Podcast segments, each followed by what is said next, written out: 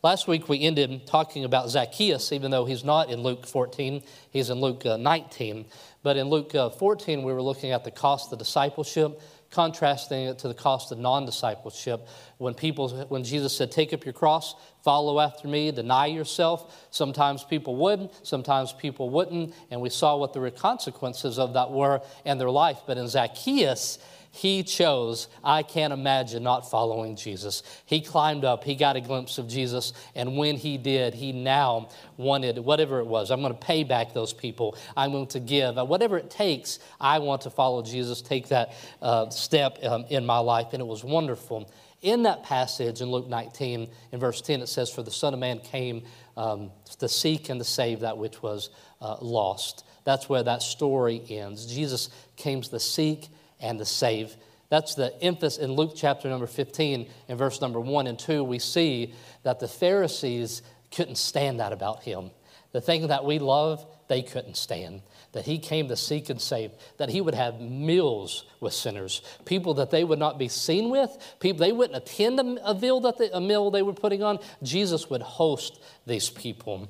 I'm so ready to get to the story of the prodigal son. It's just one of the great parables of the Bible, and I expected to be there a few weeks ago, but I realized we have to look at verses 1 and 2 and these first two parables. There's three stories that are here. They're similar, but we can't miss the joy that's found in verse 1 and 2. And I use that joy word joy. If you'll look as we read, joy and the word rejoice shows up a lot. That's a theme of this chapter. What is it that the God of heaven rejoices in? What is it that the God of heaven says there's joy that we can find? The kingdom of heaven is joy, that we find it um, in following and knowing Him. Let me read verses 1 through 10. And then I'll pray, and then we get to hear a special today with Charlotte, uh, Tracy, um, and Olivia, and uh, that's special, all right? Uh, it really is. We have the send off service for Tracy tonight and Olivia uh, next week, and they get to hear them sing together uh, today should bring us um, a great joy to do that, knowing that very soon they will be doing it in. Um, in Spanish in Chile and in Pidgin in uh, Nigeria. Pidgin's just kind of like my cousins speak in Kentucky, all right? It's, a, it's just a real mixed up version of, uh, of, of English and some other things. Now it's going to take some work, but they will get to sing the same type of songs um, to the nations, and uh, we get to be part of that. Luke chapter number 15, verse 1. Then drew near unto him all the publicans and sinners for to hear him. And the Pharisees and scribes murmured, saying, This man receiveth sinners and eateth with them. And he spoke this parable unto them, saying, What man of you, having a hundred sheep, if he lose one of them, does not leave the ninety and nine in the wilderness and go after that which is lost until he find it? And when he hath found it, he layeth it on his shoulders, rejoicing. And when he cometh home, he calleth together his friends and his neighbors, saying unto them, Rejoice with me, for I have found my sheep which was lost. I say unto you that likewise joy shall be in heaven over one sinner that repenteth, more than over ninety and nine just persons which needeth no repentance. Either what woman, having ten pieces of silver, if she lose one piece, doth not light a candle and sweep the house and seek diligently till she find it? And when she hath found it, she calleth her friends and her neighbors together, saying, Rejoice with me, for I found the piece which I have lost.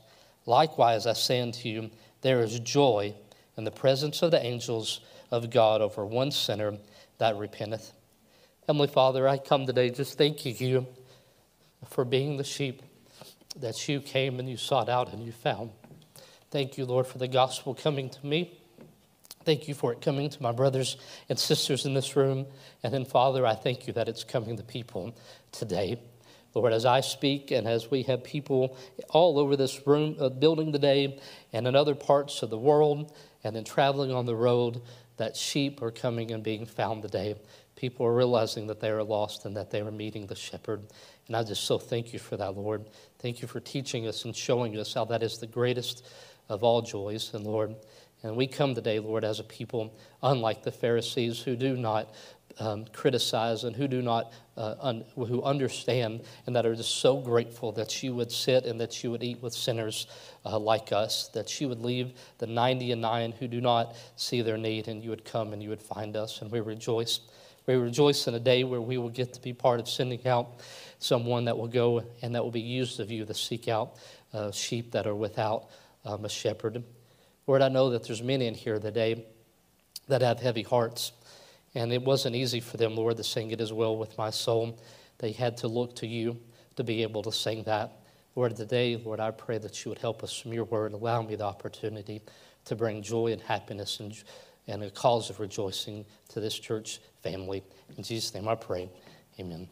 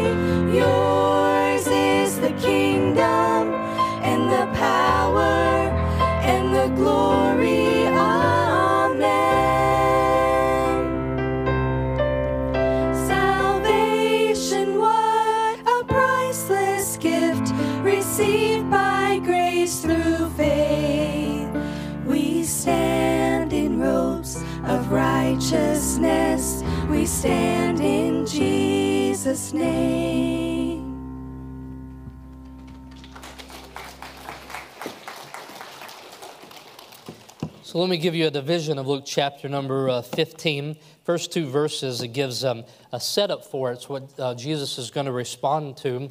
Then we get a parable about a sheep, and then we have a verse that gives an application. Then we get a story about a parable of the coin. Then we get another application, and then verses 12 through 32 take us to the parable of the prodigal son.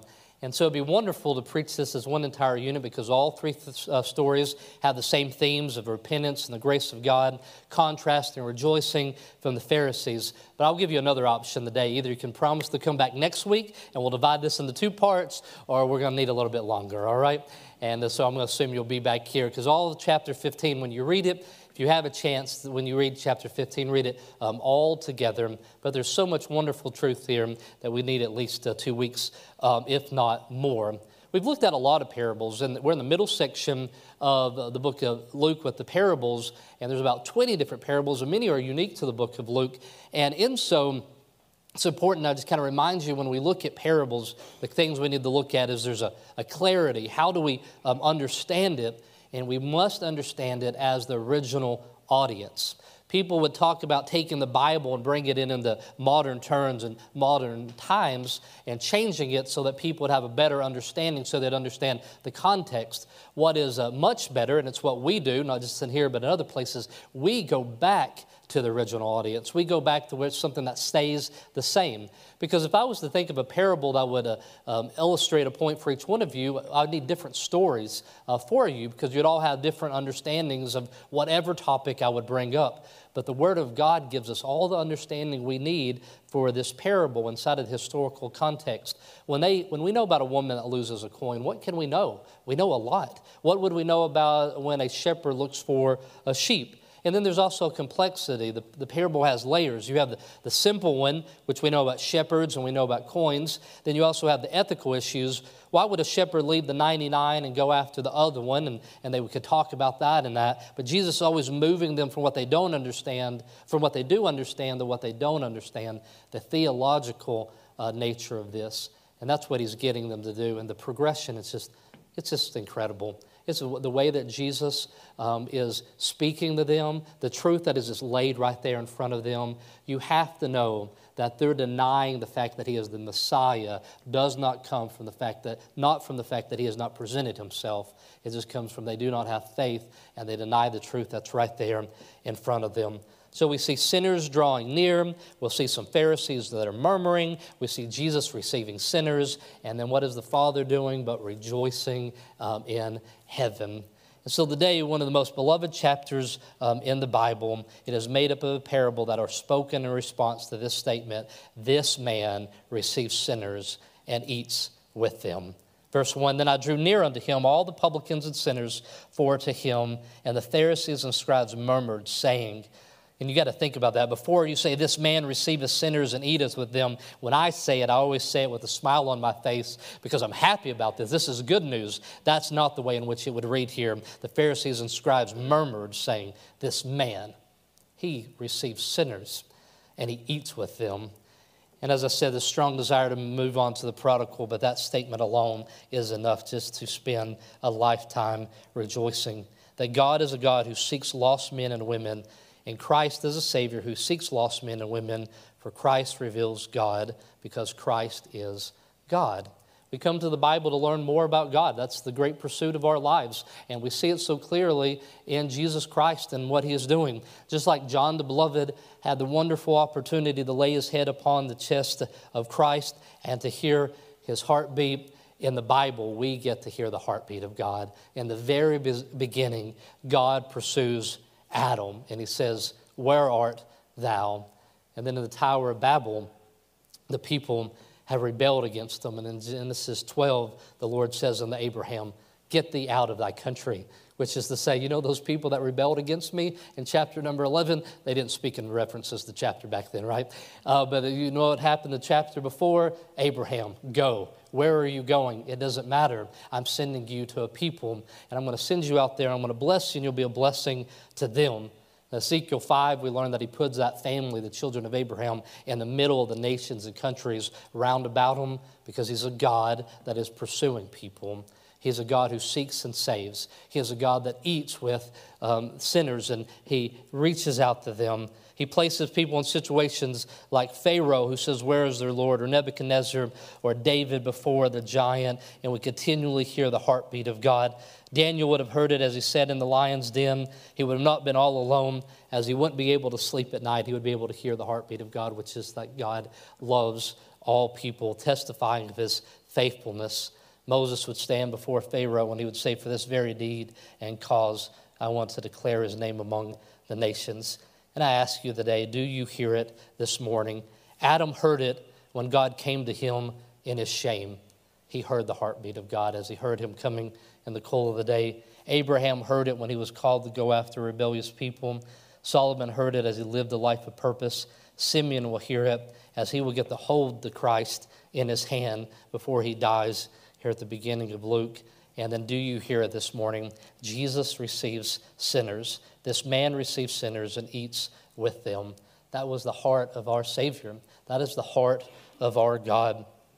That's this week as we will talk about, and we will see Tracy tonight, and then the Youngs, Graham and Olivia next week. We will see people who want God to be glorified. We see God's leading in their lives, not just to go to another country, but to God, but for God who is going for sinners, because it's the heartbeat of God. Why do we have a heart? Why do we have a send-off service to a, a sister in Christ that we love very much? Because Jesus receives sinners, and He loves them, and He pursues them, and He sends His church after them, and that's such a wonderful thing to be part of. So, the parable of the lost sheep, verse 3 And he spake the parable, saying, What man, if you have a hundred sheep, if you lose one, you're going to leave the 99 and go to the wilderness and go after that which is lost and find them? What a great example we know about sheep to see that we are like them. No creature strays more easily than a sheep, none is more heedless, and none so incapable of finding its way back to the flock. When once gone astray, it will beat for the flock and shall run on an opposite direction to the place where the flock is this I've often noticed. You ever seen the video where the shepherd works so hard to get the sheep out of this little ditch, this little uh, where water is going? He works so hard and he gets the, the sheep out of it, and the sheep gets excited, jumps, and he goes right back into the hole uh, once again. Sheep, um, they're just they're like that, right? They don't help. They're not helping uh, the, the, the shepherd has so much work um, in caring uh, for them. These men, when they would be compared to shepherds, would not like that. You know, uh, for us, I see it, and I see a picture, and it looks like a nice job walking out, watching, looking after sheep. It seems to be an honorable job. There was an honor to them in that. They would not liken, they would not want to be likened unto um, a shepherd. This lost sheep would never save himself or find the shepherd himself. The shepherd did not take action. The sheep were doomed. That's the Lord, the Lord's favorite name for himself, the one that refers to himself the most often that I said in Luke 19:10 is the for the Son of Man. Just that name alone tells you that Jesus pursues sinners. Just the fact the Son of Man that he left heaven and he comes to earth and he was born among us, that he would call himself the Son of Man, would say, Well, of course you ought to believe that he eats with sinners. What, what other options are there here on planet Earth, right? That's all there is. The publicans and the sinners, they consider them a separate class of people, but that's the only kind of people that the Son of Man could have ever eaten with was uh, sinners here.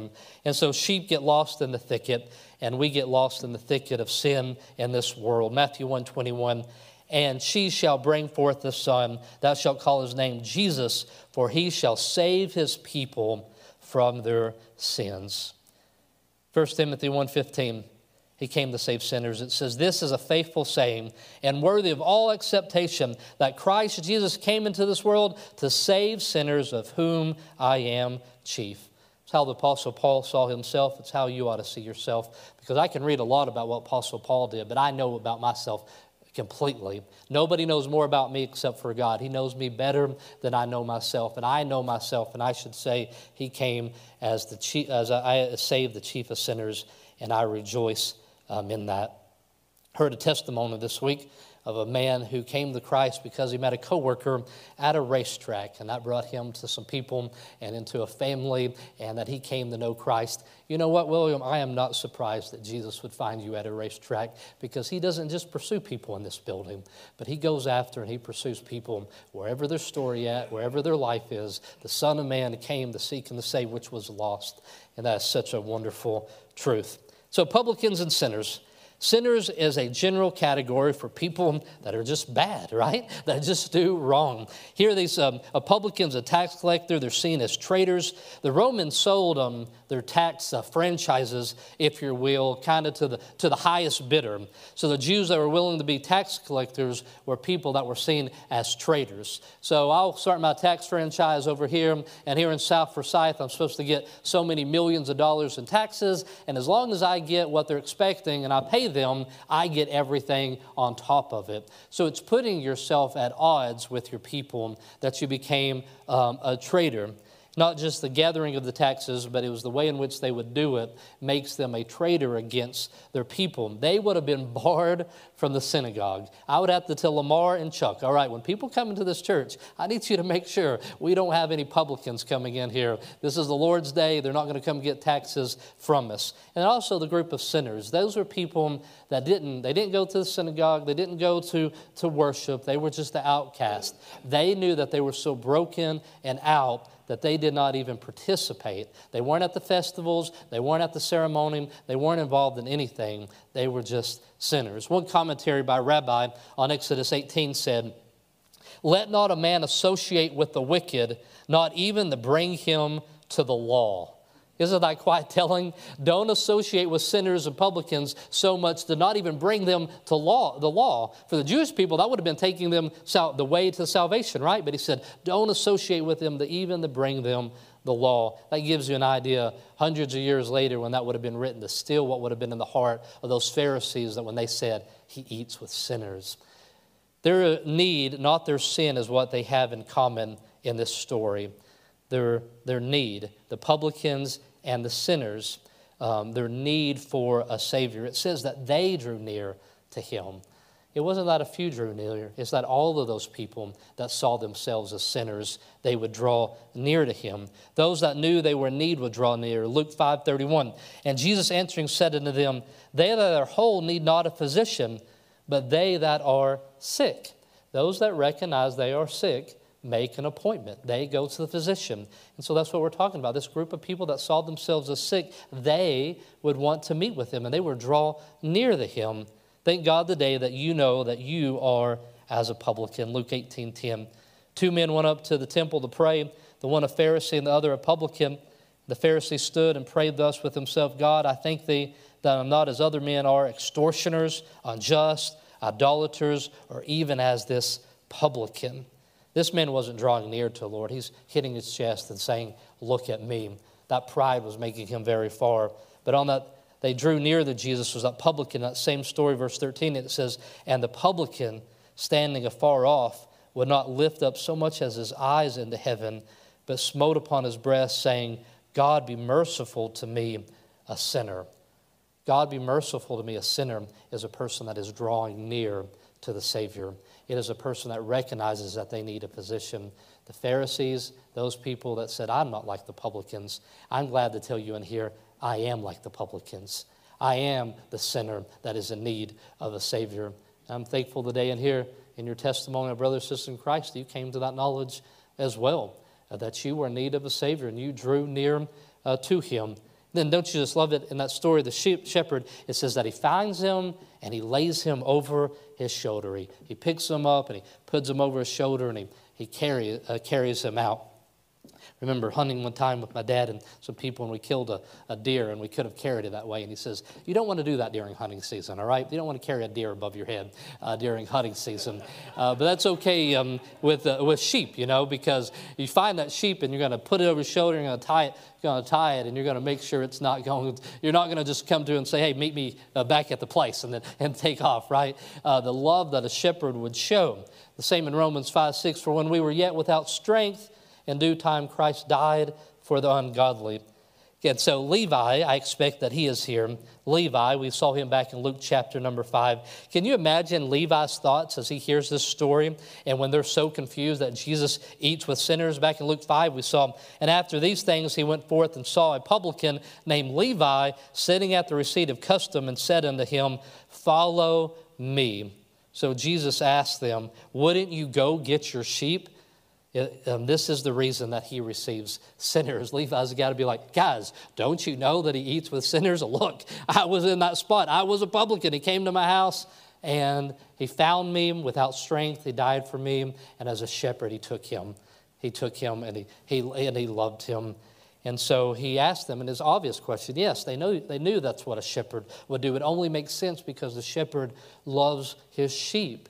And that's what he is teaching them the joy of finding the sheep. And then in verse 7, I say unto you that likewise joy shall be in heaven over one sinner that repenteth more than over ninety and nine just persons which need no repentance. The one publican, that one Levi, there's joy in heaven over this man. But there is no joy, there is no rejoicing. God finds no pleasure in the death of the wicked. There is nothing out of the 99 that are bringing glory to God. Brother Ty said to me uh, last week that he, um, he um, a man gave a testimony before him. He's scared. I love that. If you want to get somebody's attention in church, say, so and so said this, and then pause a long time, right? And um, he said, Brother Ty said, this man gave a testimony before me, and he said, well, my uh, testimony is this kind of vanilla. And Ty said, Well, if that's true, then my testimony is rocky road, right? You might have said that in church the, uh, the other day. It was, a, it was a rocky road. But there are no testimonies uh, that are vanilla, unless you like vanilla. Then in that case, it is vanilla, right? There's no bad testimonies. It's wonderful. I grew up in a Christian home. What, the, what a great start to a testimony, right? You, you realized that you were lost and then you got saved. And I can't emphasize this enough. I know earlier when the kids screamed for VBS, some of you got worried because it was a little scary. It wasn't exactly what I had in mind. It didn't sound like the angels uh, rejoicing, kind of sounded like fallen angels in there, right? And uh, they're screaming in that other room. But to know that there's rejoicing in heaven when you got saved, whatever the story is, that there's rejoicing in heaven over that. Why? Because those around the throne rejoice in what God rejoices in, and the Father says, I love my sheep. I love my people. And then the parable of the lost coin, the woman loses 10 pieces of silver. And some of you men, that may seem more realistic to you. All right. Me and my wife lose stuff all the time. I should say she, I would tell you she loses stuff more than me, but it's not the case. I know weekly what it's like to rejoice over finding something uh, that you have lost. And I also know that when Stephanie can't find it, it is really lost. All right. If I can't find it, it's probably on a different shelf. You know, it's just like moved a little bit. But when she can't find it, it is really uh, gone. But she doesn't just find it and drop it in her purse and go about her day. She calls everybody and she says, I was looking for this. Was it, um, there's so many different ways to look at this, but it, we don't even have to know the value of this coin. Was it a day's wages for her?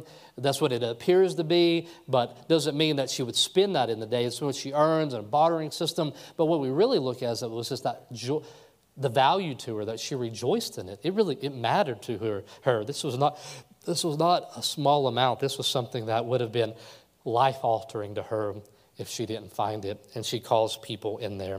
So jesus loved to assault the foolish pride. As i said they imagining themselves as dirty shepherds. They would have not have liked that. Now he's asking them to imagine themselves as a poor woman. And even though those pharisees didn't see that didn't find any dignity in that our Father does. He saw dignity in the work of the shepherd and, and a woman. Psalms 23, he calls himself a shepherd, right? Pharisees wouldn't see themselves like that, but he says he's a shepherd. He's also the one who sets the table. These Pharisees and their pride, they, he's assaulting their pride when he says, Think of yourself as a shepherd or as a woman who lost something here. That's what he's going for. And his love, he comes after their pride. So that desire to find a coin uh, that is there. A dirt floor, floor where there was sweeping. Very easily you could see why something like that could have been lost as she goes about it. Um, we know they often keep it in a little pouch of something that would have been uh, tied up there, and now she has lost it. And she says she sets out to find it diligently. And when is she going to stop? When she finds it. Diligently till she finds it. She doesn't say, I got a little bit of time, then I'll just go about it. She says, This is going to be what my life is about until I uh, find it. It needs to be recovered. That's what we're seeing of this. It's something lost and found and, and restored and then rejoiced um, over. And so there's a joy in finding the coin here. The same idea as the first one. The shepherd found the sheep and rejoiced, and we should rejoice with him. Verse 10 Likewise, I say unto you, there is joy in the presence of the angels of God over one sinner that repenteth. Remember, we started off the book of Luke with angels rejoicing at the birth of Christ. Luke 2:10 it says, "I bring you good tidings of great joy." Then in verse number 12 it says that angels and a multitude, the heavenly host, praising God and saying, "Glory to God in the highest on earth, peace, goodwill towards men." So much joy when things are being found. So, why do the angels rejoice and celebrate? Because when a Savior was being born, they rejoiced when the Savior was being born, it says in Luke chapter number 2, because they know that this brings about salvation, which brings joy to God. The angels are rejoicing when Jesus is born here. Revelations 3, we learn that Jesus confesses our names before the Father and the angels because they find joy in what the Father finds joy in. The Father finds joy in the fact that we are his that we are saved, that we have been restored to him. The angels have great interest in redemption because they share in the joy of God. 1 Peter 1:12 says it like this: Unto whom it was revealed that not unto themselves but unto us they minister the things which are now reported unto you by them that have preached the gospel unto you with the Holy Ghost sent down from heaven, which things the angels desire to look into. Angels know this brings about salvation, which brings joy to God. They're interested in it. They're interested in the things that bring joy to the Father. They want to know what's going on. They want to hear about the redemption of mankind. They rejoice when Jesus is uh, born the same way that those other people rejoice when the sheep is being found or the coin is being found. Um, in a small manner, I love it when somebody asks, they'll text and they'll say, Hey, how would, how's VBS going? You know, how did this thing going on? Because they know that their personal joy in life is connected to the joy that the Father receives. This is not a sales pitch that Greg told me to get to get all of you signed up for VBS volunteers. I believe we're doing pretty good in that area, but it is coming this week. But people, I want to say it one more time that what is happening as the church that the angels of heaven see the manifold wisdom of God by the church working together, that there is great joy that is going to be brought as we have a VBS together, as we send missionaries off to the field, as we continue doing this work together, that's where you ought to find your joy. The joy of God is what this chapter is all about. Scripture says that when Christians arrive in heaven, they will enter into the joy of the Lord. There, isn't many places that you walk in and everybody knows your name, like that old TV show, right? You walk, everybody knows your name, and everybody rejoices when they see you. And sometimes you just feel like a stranger or maybe a pilgrim in this world. But you know that, that says that in heaven, that there'll be rejoicing the day that I get to meet my Savior there. That love. Why is it? Because it's going to be filled up with people that find their joy in what the Father finds their joy um, in. It is the very issue that causes Jesus to be in conflict with the religious leaders of Israel because Jesus came down for the joy of God and his joy and the joy of the Holy Spirit to redeem sinners. In this life, we spend a lot of time trying to produce an environment and a life that we enjoy. A lady had a, a, documentary where she taught you how to clean uh, your home, right? I forget what her name was. I've talked about this in my life group before. But she would say, You just take everything in your house, and when you clean it, you pick it up and say, Does this bring joy to me? And if it doesn't bring joy to you, you give it to Goodwill. You get rid of it, you know? Everything in your life, if it brings joy to you, you keep it. If not, say, I'm glad that I had this, but I don't need this anymore. You know, the older I get, the more that I find that going in the gas station and Stephanie telling me I can get whatever I want doesn't bring me the same excitement as it does for the kids, right?